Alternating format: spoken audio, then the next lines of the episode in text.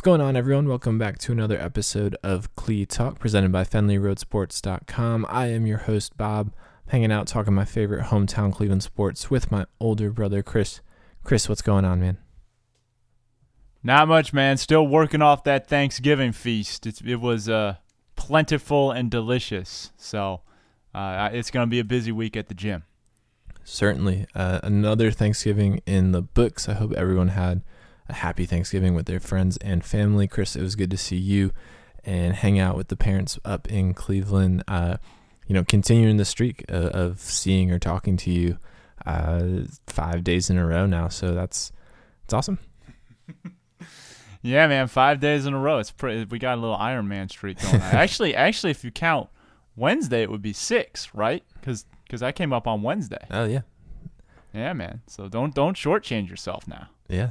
All right, well, we'll see what happens tomorrow. I'll keep everyone else posted on that story. But, other than the meal at our house, football is a central part of it. We watched our fair share of NFL and college games, and Chris will start off with the biggest game of the week, the game, Ohio State coming out on top against their heated rival, the Michigan Wolverines. Chris, how enjoyable was that game for you to watch? Well, it's always enjoyable to see Ohio State beat Michigan, and last weekend was no exception. The Buckeyes continue this impressively dominant streak against the Wolverines, Bob. Since 2001, they've only lost twice. And one of those losses came when they were down their five best players on sanctions with Luke Fickell, and they still almost beat them. So the fact of the matter is, Bob, Michigan has been in Ohio State's shadow for going on 2 decades now, and the Buckeyes just reaffirmed their ownage of this rivalry on Saturday in a pretty convincing fashion. I mean, Michigan jumped out 14-0. Then lost 31-20, outscored 31-6 in the last 3 quarters. So the bottom line is, while Michigan played an okay game to start, as the game went on, it was pretty clear who the better team was. I mean, Ohio State lost JT Barrett in the third quarter and still just didn't miss a beat. They're loaded and they've got a lot of young guys bubbling up to the top. So it doesn't look like Ohio State's going anywhere anytime soon. If I'm a Michigan fan, I'm certainly concerned about the state of this rivalry, because for the last decade and a half, it really hasn't been much of one. Yeah, certainly not. And when a quarterback like JT Barrett now owns a 4-0 record against Michigan and is the first starting quarterback to do so in the rivalry, that points to a lopsided rivalry. And, fortunately, Ohio State has gone outside the conference every year to schedule another game on the record, because usually this one is the biggest game on their schedule, one that has had multiple times big implications on the national scale. But over the past decade or so, it's really just been and having implications for Ohio State's title hopes, in Michigan continuing to just rebuild, trying to find that right coach. That's not to say that they have not been a stout challenge at times. Certainly had a chance to win this game, going up 14 to nothing to start it off, and then 20-14 in the third quarter. And when JT Barrett gets knocked out, you had to have thought that this was going to tip back in favor of the Wolverines, but in comes Dwayne Haskins, and Chris, he threw the ball arguably better than Barrett was throwing it during the game. Now Barrett was certainly running it really well, but Haskins gave them a jolt, and that shocked me. That was probably the most surprising part of this game, is that JT Barrett goes down at a pivotal moment in the third quarter. In comes Haskins, who has really only been regulated to some garbage time given Barrett spells throughout this year, and the Ohio State offense looked even better and pulled away from the Wolverines once Haskins was inserted. So that was really surprising to me. you know, Michigan started off really well, scoring the two first touchdowns there, but their offense just doesn't have the firepower to win a game that, you know, requires four or more touchdowns like this one did, and the wheels just fell off for them in the second half as well. Yeah, and you said that. I mean, Haskins comes in, and Bob, he looked better than JT Barrett at times, and that is certainly a great sign because he's only a freshman. So obviously Ohio State still has talent in the pipelines. You know, J.K. Dobbins isn't going anywhere. They've got another good running back in DeMario McCall, who didn't play much, but he has been talked about for a couple years now as a guy who's from Lorain County, as someone who could be an X factor eventually in his career. So the Buckeyes just they're not going anywhere, and you look at Michigan and you just look at, you know, they've tried everything. They tried Rich Rodriguez bringing in that new kind of offense, didn't work. They went to Brady Hoke, more traditional, didn't work. And now they've gone with the big name in Jim Harbaugh. And I won't say it didn't work because he still has success by normal standards. But Michigan, when they hired Jim Harbaugh, expected to get back into the Big Ten championship game. It's year three, and they still don't seem any closer to that playoff to the Big Ten championship than they were when he got there. I know last year they were really close, but at the same time they lost their biggest games and ultimately didn't make it. So at the end of the day, Bob, I do think next year is going to be a big year for Michigan as to whether or not they can finally break through and change the tide in this rivalry. Because, Bob, I mean, as an Ohio State guy, as a guy who's cheered for Ohio State forever, you know, I look at Michigan and it's just one of those things where I got to see it before I'm afraid of it. And you're always kind of worried that the Wolverines are finally going to get up and win one. But the fear factor has definitely faded in this rivalry significantly over the last 10 years or so. Yeah, definitely. It's more just the, you know, you give Michigan some credit because they are their heated rival. It's not that they are on the same level as the Buckeyes over this past decade. Chris, so Ohio State takes care of business and now finishes 10-2 in the regular season, heading into the Big Ten championship against an undefeated Wisconsin team. Knowing what we know now, that Auburn beats Alabama, is going to face Georgia in the SEC championship.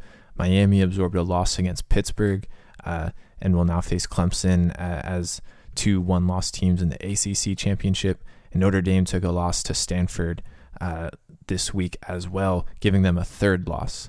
So, Chris, if Ohio State beats Wisconsin, finishes 11-2 at the Big Ten championship, is there room for them in the college football playoff? No, I don't think there will be. I don't think the Buckeyes are going to make the postseason. And honestly, I don't think they should make the postseason. You know, I've been looking at other teams and their schedules, and, you know, Clemson might have 2 losses. Miami might. Well, one of the two will. But I think if Clemson loses the ACC title game, I think Clemson is a better 2-loss team than Ohio State. I think if Oklahoma loses the ACC or Big 12 title game, them and TCU are better 2-loss teams than Ohio State. How about this for one, Bob? Wisconsin at 12-1. Nobody's talking about the possibility that Ohio State could beat them and still be placed behind them. That happened last year in Ohio State's own conference. It wasn't the championship game. Ohio State lost to a team that won the title and still made the playoffs because they had fewer losses than the champion. Now, nobody is even exploring that possibility that Wisconsin, who is probably one of the most disrespected undefeated teams in the nation, though University of Central Florida might have something to say about that, nobody's even saying that could happen. I don't necessarily think it will, but I wouldn't rule it out. I mean, let's not discredit a 12-0 season.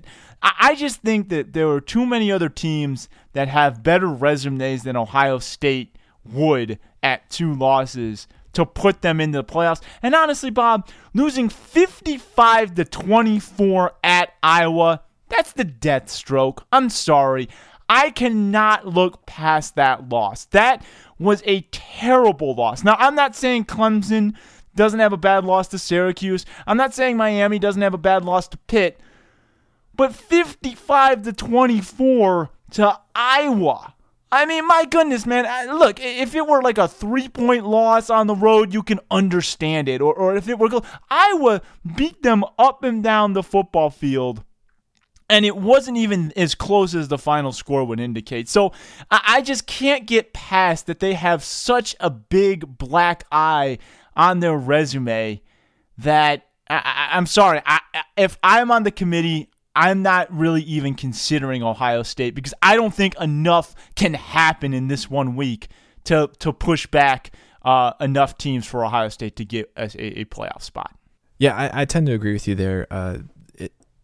I think Ohio State is in play, and I think that they are, on the outside looking in, and they would be a close alternate if things, bounce their way, and for whatever reason, the committee puts them in as the fourth seed. I think it's still possible, but that Iowa loss, I agree with you, is probably the sorest loss of all these teams in the top 10. That was quite an embarrassment. And then you consider what happened last time OSU was in the playoff with that shutout against Clemson. I think they're going to look somewhere else to make an exception, not an exception, but to invite a two-loss team into the fold, or a non-conference champion into the playoff. I think they're going to look over Ohio State. And I agree with you. There are too many other teams on that have the same credentials as OSU and possibly better wins and easier to forgive losses than Ohio State. One team that I want to get your opinion on that you didn't mention is an 11-1 Alabama. We don't know the committee's rankings, but they fell from 1st to 5th in both the AP and the coaches poll. They will not be the SEC champion. They're locked out of that game. It's going to be Auburn versus Georgia. So, Chris, is it more likely that the committee invites an 11-1 Alabama or a 11-2 Big Ten champion Ohio State? Oh, it's not even close. Alabama's getting that spot. First off, I'm about to say Florida State, but remember, when Alabama played Florida State on a neutral site and beat them down, Florida State was at full strength, still had their quarterback, was still a top 3 team then. They were the only team to play Florida State at full strength, so I give them a quality win for that one. And let's not forget about Fresno State on their schedule, who, by the way, just beat Boise State and cracked the top 25. Another non-conference win for Alabama. So that's two big wins for them in the non-conference. They beat a lot of good SEC teams. I mean, you play in the SEC West, you're going to beat a lot of quality teams. Mississippi State, one of them. So, yes, I absolutely, LSU another. I absolutely would give Alabama the spot over Ohio State. I don't think it's even close between those two. And I think a one-loss Wisconsin team would probably lose out to a one-loss Alabama team just because Alabama's non-conference schedule is a little bit tougher than Wisconsin. So I think that Alabama actually would be kind of the first team in. Here's how it's going to go down. Georgia-Auburn, winner is in. Miami, Clemson, winner is in, period, end of story. Oklahoma and Wisconsin control their own destiny. If Oklahoma and Wisconsin win, they're both in. Nice and neat. Alabama, sorry, tough luck. I think if Wisconsin loses, Alabama will get that spot. I think if Oklahoma loses, things start to get interesting because TCU would then have a very strong resume, only losses to Iowa State and Oklahoma. I think you could make the case for them maybe over Alabama. But I do think Alabama would be the strongest team that's kind of on the bench right now. So if one team gets upset, they'd probably be the first team in. If two teams lose, if Oklahoma and Wisconsin loses, then things get crazy. But honestly, Bob, if that happens, I would put Clemson in, because Clemson beat Auburn in the non-conference. Their only loss was a close loss to Syracuse. I would forgive their loss in the ACC championship game because they have a strong non-conference schedule. But that would mean, Bob, you'd have two SEC and two ACC teams in the playoff, which would be ESPN's dream because they sponsor the SEC and ACC network. But I do think that Clemson could be that next team in after Alabama if they were to lose in their championship game. It would get very interesting if both Oklahoma and Wisconsin lose their title games.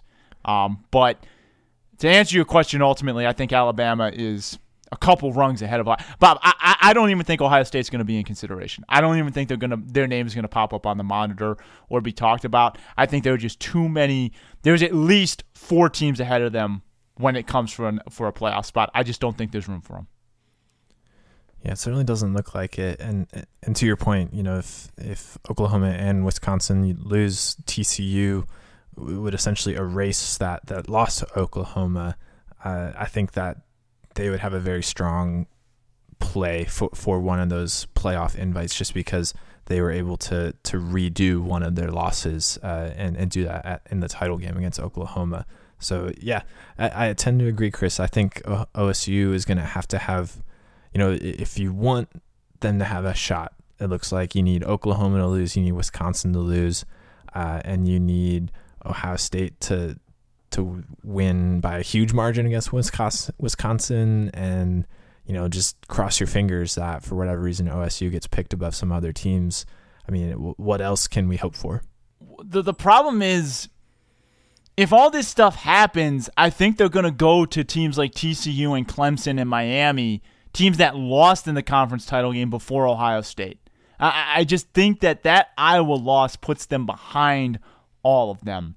And I get it. It's happened before. Ohio State crushed Wisconsin a couple years back and got the Hail Mary. But that was a one-loss Ohio State team that lost a very ugly, close game to Virginia Tech at home the week after losing their starting quarterback and getting thrown into a funk. There were some extreme circumstances there. There were no extreme circumstances in this Iowa game. The only thing extreme about that was that Iowa beat the snot out of the Buckeyes for four quarters, and they were lucky to score 24 points against them. It's easily the worst loss on any of these resumes, and I just don't think the Buckeyes have any chance of getting a playoff spot. Yeah, doesn't look like it, but I don't think it's beyond the realm of possibility. I think I agree with you, but I don't think I agree as strongly about this as you do.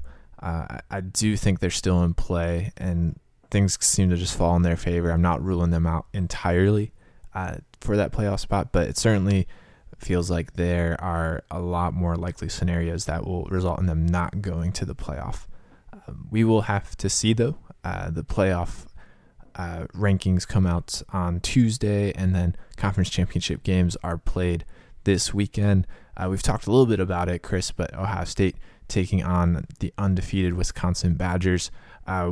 What does OSU have to do to win that game? Well, Wisconsin has an underrated defense. Certainly, they're going to be going up against one of the nation's best defenses. If JT Barrett's healthy, it's back to the story. I mean, you know, he's got to step up and be the heart and soul of the Buckeyes offense, as he's been when they've had success. When they've struggled, things get funky and he turns the ball over and makes bad decisions. So if he can play the way he's done against Penn State, against Michigan State, and even for a bit against Michigan, though I don't think he had a great game running the ball, he was fantastic against Michigan. So it's going to come down to that.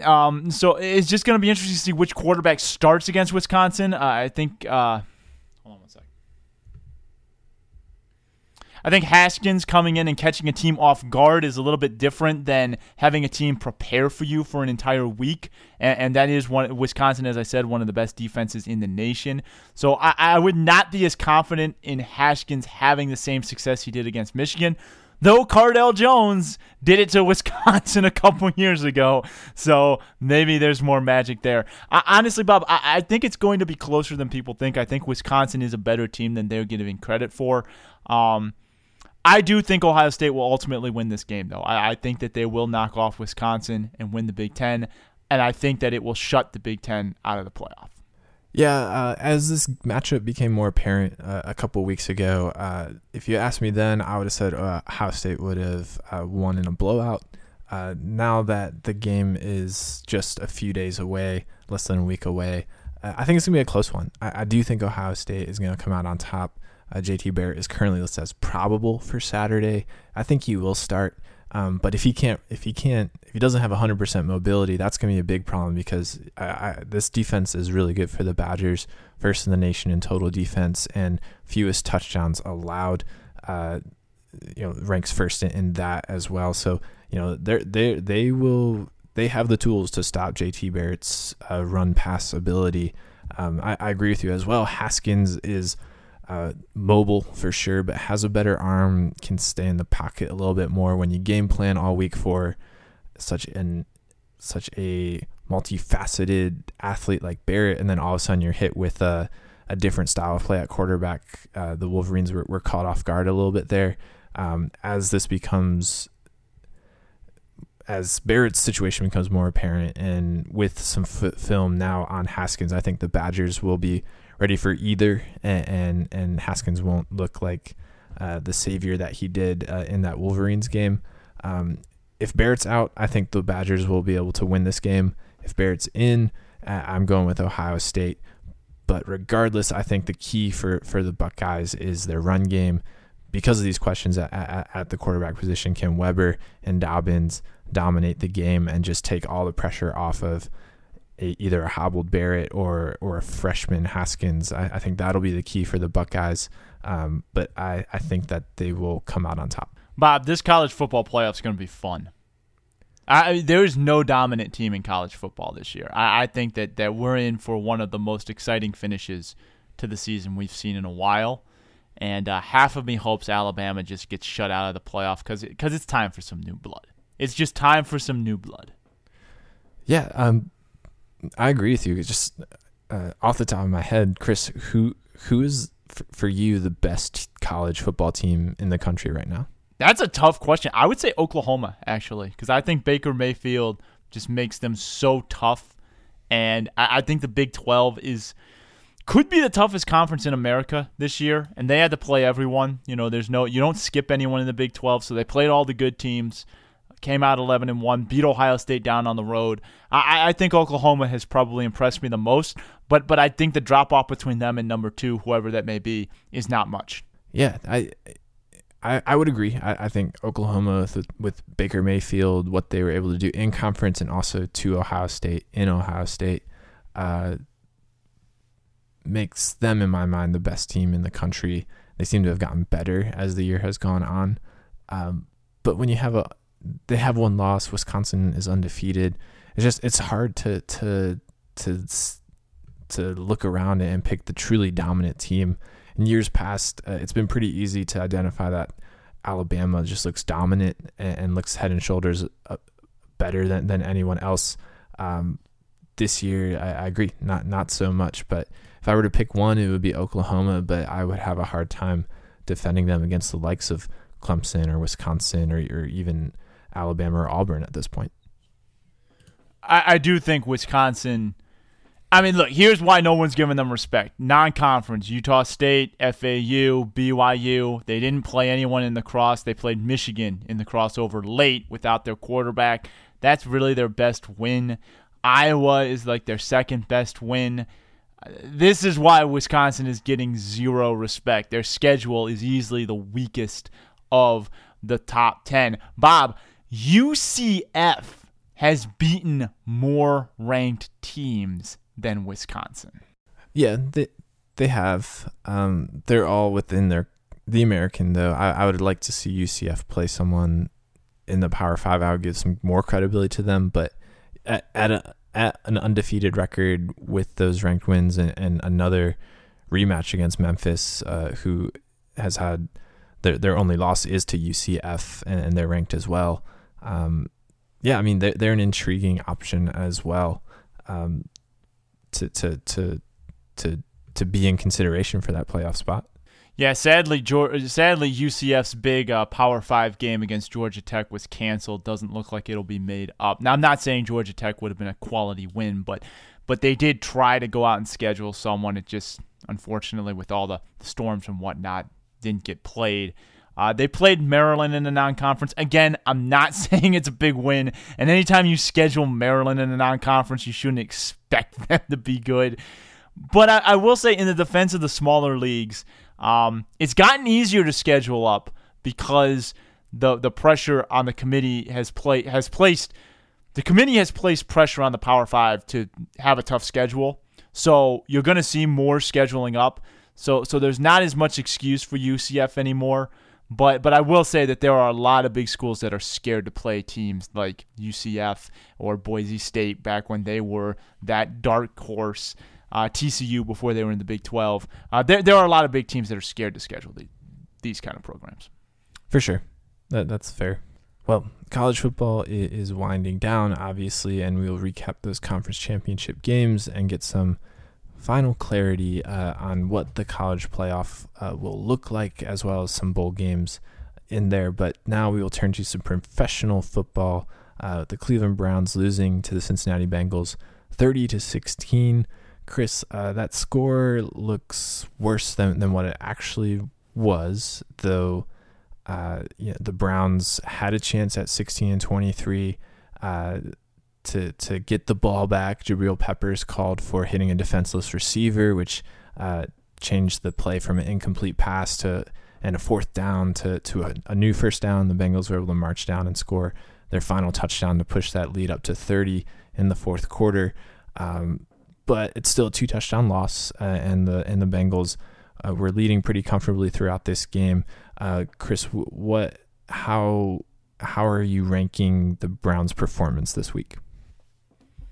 Probably one of the best they've had all season, and I know a two-touchdown loss tells you a lot about the Browns, but a couple things. First off, Jabrill Peppers, that flag was atrocious. That was a clean hit. Sorry, it was a tough hit, but it was a clean hit.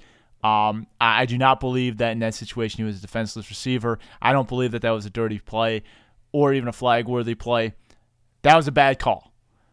Bad calls happen. Don't put yourself in a position to be, for the game to be decided by one, but that was a bad call. And DeShone Kizer actually looked solid. 18 for 31, no interceptions, 268 yards, only sacked 3 times, which is low compared to other games. And, by the way, he was not helped out by his receiving corps. Lots of drops, especially by Corey Coleman in the end zone. He had that touchdown. That was a perfect throw in the tight coverage. One of the best throws I've seen Kizer make all year. And Coleman just couldn't hang on. He had 3 catches for 64 yards, but 8 targets. So certainly could have done better. But that end zone drop was just brutal, especially when you lose by 2 touchdowns. That would have changed the entire makeup of the game. And, but the other problem is Joe Mixon ran all over them, 114 yards and 23 carries for Cincinnati. The bad Browns run defense surfaced again in this game, which is kind of a shame because the defensive line had been the strong suit. But I was encouraged what I saw out of the offense, especially from Kizer. Definitely a progressive game for them. A loss is still a loss, but they at least looked like they are improving. Yeah, I mean that's two weeks in a row where the Browns kept the game relatively close, and if they had played a bit better either earlier on or some things fell their way late in the game, they would have had a chance to win it. They certainly had that chance against Jacksonville, and they came close with a comeback here against the Bengals.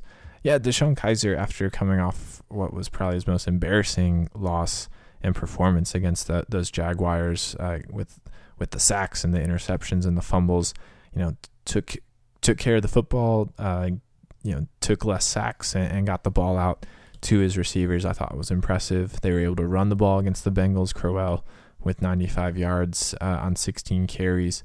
And Chris, yeah, I agree. I mean, that hit by Peppers, gave the Bengals the comfort to coast out to a win. I'm not saying that it cost the game for the Browns because they're already down 7. They were down throughout this game, and they still would have had the drive to and score a touchdown just to tie it if that call wasn't called. It wasn't a penalty. I think you can make more of a case that it was a fumble instead of an incomplete pass than hitting a defenseless receiver. The dude made about 3 steps after catching the ball. So I don't know. That was very disappointing just to not get that opportunity to see Kizer, at least, you know, when he's playing a relatively good game against a beatable team, you know, given the opportunity to drive down the field and tie it up late in the game. I would have really liked to see that. Unfortunately, that call made it all but impossible for them. Very interesting that the Browns were not able to stop Joe Mixon. They've been stopping running backs all year long and doing a good job against the run game. Don't know why they keyed in on Andy Dalton in the pass game more than stopping the run game, but that I'll give the Browns defensive line a pass. They've been really good all year. For me, what I would have liked to see more is more pressure on Andy Dalton. Only 1 sack from Miles Garrett, not a whole lot of quarterback hits, actually just 4, and Garrett responsible for 3 of those. So yeah, definitely missed Emmanuel Ogbah today and could have used his pressure as well. But yeah, I think it was a good bounce back game from what was a really ugly game against Jacksonville from the offensive side. And it gives me hope that, you know, we highlighted some of those beatable games last week. I do think that the Browns are set to at least get 1 win out of the 5 that await them to end the season. And Bob, isn't it encouraging that all 3 of the Browns' first-round picks seem to be making progress? Njoku caught off 4 of his targets for 47 yards. Peppers probably had one of his better games of the year, even though the hit went against him. And then, as you just said, Myles Garrett. I mean, my goodness, man. He's the guy everyone's game planning for on Cleveland's defense. There is no doubt about that. And he's still able to do what he did against Cincinnati, get the only sack and have 3 quarterback hits. I mean, Bob, if you're not excited about this guy, I mean, you just don't know football, because this guy looks like he could be the cornerstone pass rush, build your defense around kind of guy that they've been waiting for a long time. I know that's a very long nickname. Maybe we can think of a shorter one on a future podcast, but I'm super excited for it. And Myles Garrett, it looks like it was well worth that number 1 overall pick. Yeah. Probably since Joe Thomas, the first round pick that is deserving of his ranking by the Browns. You can make an argument for a couple guys in between there, but every bit deserving of that number 1 overall designation. And I just hope he stays healthy and continues to improve. And I think he'll be dominating opposing offensive lines sooner rather than later. That will be awesome and really satisfying to have a player of that caliber on the Browns roster. Other encouraging thing, first-round pick from 2 years ago, Corey Coleman, back-to-back 60-yard games. I know he had the drop in the end zone, but it is really nice to see him get back on the field and not miss a beat after missing more time with that broken hand. I mean, if he can stay healthy, he certainly is showing the potential that he was drafted 15 overall for. So Bob, a lot of encouragement on the field for the Browns. I mean, that's 4 first-round picks, and then you've got DeShone Kizer, who is a second-round pick. I mean, that's 5 guys right there. That's more than we've seen in a very long time. I think if you go every other draft before that since 2007, you probably haven't seen 5 guys in a single year show this kind of potential. So there are some encouraging signs bubbling up here. I know it's 0-11. I know it's really dark and depressing. But, Bob, there are, I think, 3 beatable teams left on the schedule. I'm standing by my prediction. I think the Browns are going to finish this year with 2 wins. And I'm starting to buy into just not changing anything, letting this regime play all this out, because they have a lot of draft picks next year, a lot of cap space. Maybe they're building towards something. I'm not trying to get overly optimistic, but if you're watching the Browns, you can't deny that progress is there. There is certainly progress being shown. I'm not saying it's anywhere near playoff worthy, anywhere near elite worthy, but they are definitely moving in the right direction. Yeah, I'd agree with that. I think they are improving. I'm not ready to say that they're going to win two games. I do think they're going to win a game, but I think it's possible for them to win multiple games, definitely. And in terms of those draft picks, I would also throw in Emmanuel Ogbah, their second round choice from last year, who was having a fine season until he broke his foot and is on IR now. So yeah, I think they're doing. They're doing good things with their high draft picks. Seems to be coming together a little bit. I can see where they're going, what the plan is. Obviously, they need a lot of seasoning, more talent to be brought in the offseason, and to just continue to improve the roster that they have right now. But I can see where they're going, and I can see some signs of improvement, and it gives me a little bit of hope. But I'm going to say this right now. I'm not picking the win. Don't be surprised if they beat the Chargers this week. Chargers, I know they looked great in Dallas, but they're the kind of team that just plays up and down, inconsistent. Don't be surprised if they get a win this week. Yeah. I mean, I wouldn't be. I think that it's a winnable game for sure. You're not predicting a win though. You're just saying you're putting it on alert. Yeah, I know that's weak. I'm putting them on alert though. I'm just putting it on alert. I'm not going to pick the win because I don't have that much confidence. So I guess it's one of those things. It's just why even say it. I know everyone's just laughing and saying, come on, Chris, pick the win, but I can't do it. I'm sorry. They're 0-11. Yeah, I'm not gonna pick them, but I agree with you. There's a chance there. This is a winnable game, and the Chargers, handled Dallas pretty well on Thanksgiving Day. They have those extra days to plan for the Browns. So I don't know, and plus there's the history of them being the only team that Browns beat last year. I don't think they're gonna win this game, but I agree with you. The Chargers do play to the level of their opponent, so it is winnable for them. Speaking of the Chargers, I just want to do a little tangent here. Bob, what is going on in the AFC West? The Chargers could win this division. I mean, it looks awful. The Kansas City Chiefs have fallen apart officially, and I have no idea what's going on here. I mean, the Broncos have lost 7 straight, and they could still win the division. This division is garbage right now, and it's amazing that the Chargers are playing to possibly tie for the division lead against Cleveland this weekend. Against not Cleveland, who? Well, no, if they beat Cleveland this weekend, they would tie for the division lead. That's what I meant. Gotcha. I mean, Kansas City would have to lose, but yeah. Gotcha. Yeah, I mean, the AFC West, at the start of the regular season, even a couple games in, up until Derek Carr got hurt, teams were everyone was talking about that being the best division in all football, and now the wheels have fallen off for all four of those teams, really. Well, the Chargers started off bad, and now they're on the verge of potentially winning the division. Very interesting. Yeah, because now the whole division is not good. But just 6 weeks ago, they were potentially sending 3 teams to the playoffs. Bob, I also just want to go on one more tangent. I'm just going to say it right now. This stat's going to amaze you. I am pulling for the one team that has a longer playoff drought than the Cleveland Browns. The Buffalo Bills. They haven't been in the postseason since '99. They're 6-5. They got a shot. Tyrod Taylor is criminally underrated. Should have never been benched.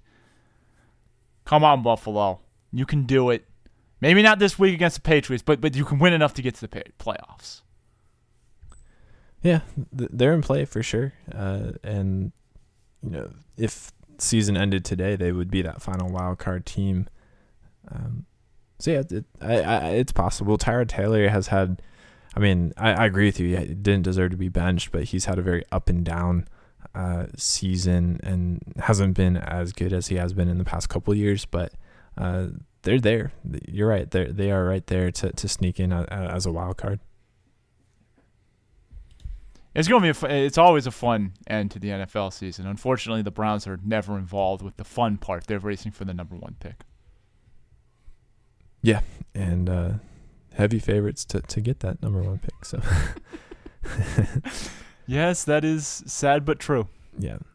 Well, pulling for that Cleveland win against the Chargers, we will recap that game next week.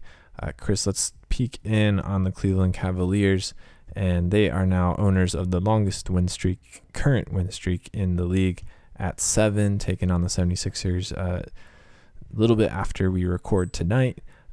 They're now 12-7. That's good for third in the Eastern Conference. Just 2 weeks ago, we were ready to hit the panic button. Well, some people were. I was not. I'm sure you were not as well. How is this surprising to you, Chris, that the Cavs are very quickly going off on a winning streak after their early season struggles, or is this what you expected them to do? I think it's surprising that it's happened this early. Usually it takes a while to get into their mojo, but man, you and I said it best a couple weeks ago. It wasn't even November then. I mean, it's way too early. I know Boston went on their ridiculous winning streak, but they're going to cool off. That is unsustainable, and their team is not that good. I'm not saying they're not a playoff team or a threat or anything like that, but they're not that good. So I think the Cavs are just restoring order. They play in a garbage conference, and they're starting to, gel as a unit. They have way too much talent not to. Bob, the one thing I'm concerned about is Derrick Rose. What's going on there? Is he actually going to retire in the middle of the season, right? Like before we even get to January 1st? I think that is the most likely outcome of this. I mean, he's taken a leave of absence to consider his career because he's dealing with another injury, this one to his ankle. I think that's the most likely scenario. I mean, The Browns might be able to use him too. Browns desperately need a lot of things, but the Cavs desperately need a viable point guard, and Derrick Rose at the start of the season looked like he would be able to tread water until Isaiah Thomas came back in January. That didn't really work out. They've moved to playing Jose Calderon, 10 to 15 minutes a game, and having him as their lone point guard on the roster, and just going with some shooting guards and LeBron handling the ball. But they've been fine. I mean, since Derrick Rose has been out, they've gone on this 7-game win streak and have seemed to figure out life without a point guard. The Cavs, I think, even with IT coming back, with Derrick Rose being such a huge question mark now, both physically and mentally, the Cavs are definitely in play to add another point guard sooner rather than later. I don't think they're going to wait to the trade deadline to pick one up, because Jose Calderon has played nicely with LeBron. I've watched a couple games with him, and he's actually, I like what I saw, but he's 36 years old and has been injury prone in the past. They need a point guard. I don't think it's going to be Derrick Rose. I think he's going to retire soon. Yeah, it's unfortunate if he does retire, because he's the ultimate what if. He looked like he was going to be such an electric star in this league with Chicago. I think the Cavs are going to allow Calderon to hold down the fort until Isaiah Thomas gets back, and then see what they need, whether or not they need to go into the trade deadline for a backup point guard, or a guy who's able to hold down the point guard spot if Isaiah Thomas doesn't look quite right. So I think they're going to bide their time and wait until that happens before they make a move for a point guard. I do think they will need to shore up their depth there, because I like Calderon. I've always liked him. I think he's a solid point guard, but you said it best. He's 36 years old. I don't think the Cavs would be comfortable if they had to turn to him in the playoffs for big meaningful games. So I do think they will address that at the trade deadline in some way, shape, or form. It's just a matter of how Isaiah Thomas looks and whether or not they need to get a guy who's more of a co-headliner or a true backup. Yeah, that's fair. And IT is slowly coming back. I saw him taking shots and warming up the other day, so word on the street is they might give him back sooner than expected, which is good news. Yeah, it's good news, but I would still take as long as you need because it's still not even December yet. So no need to rush. Yeah, definitely.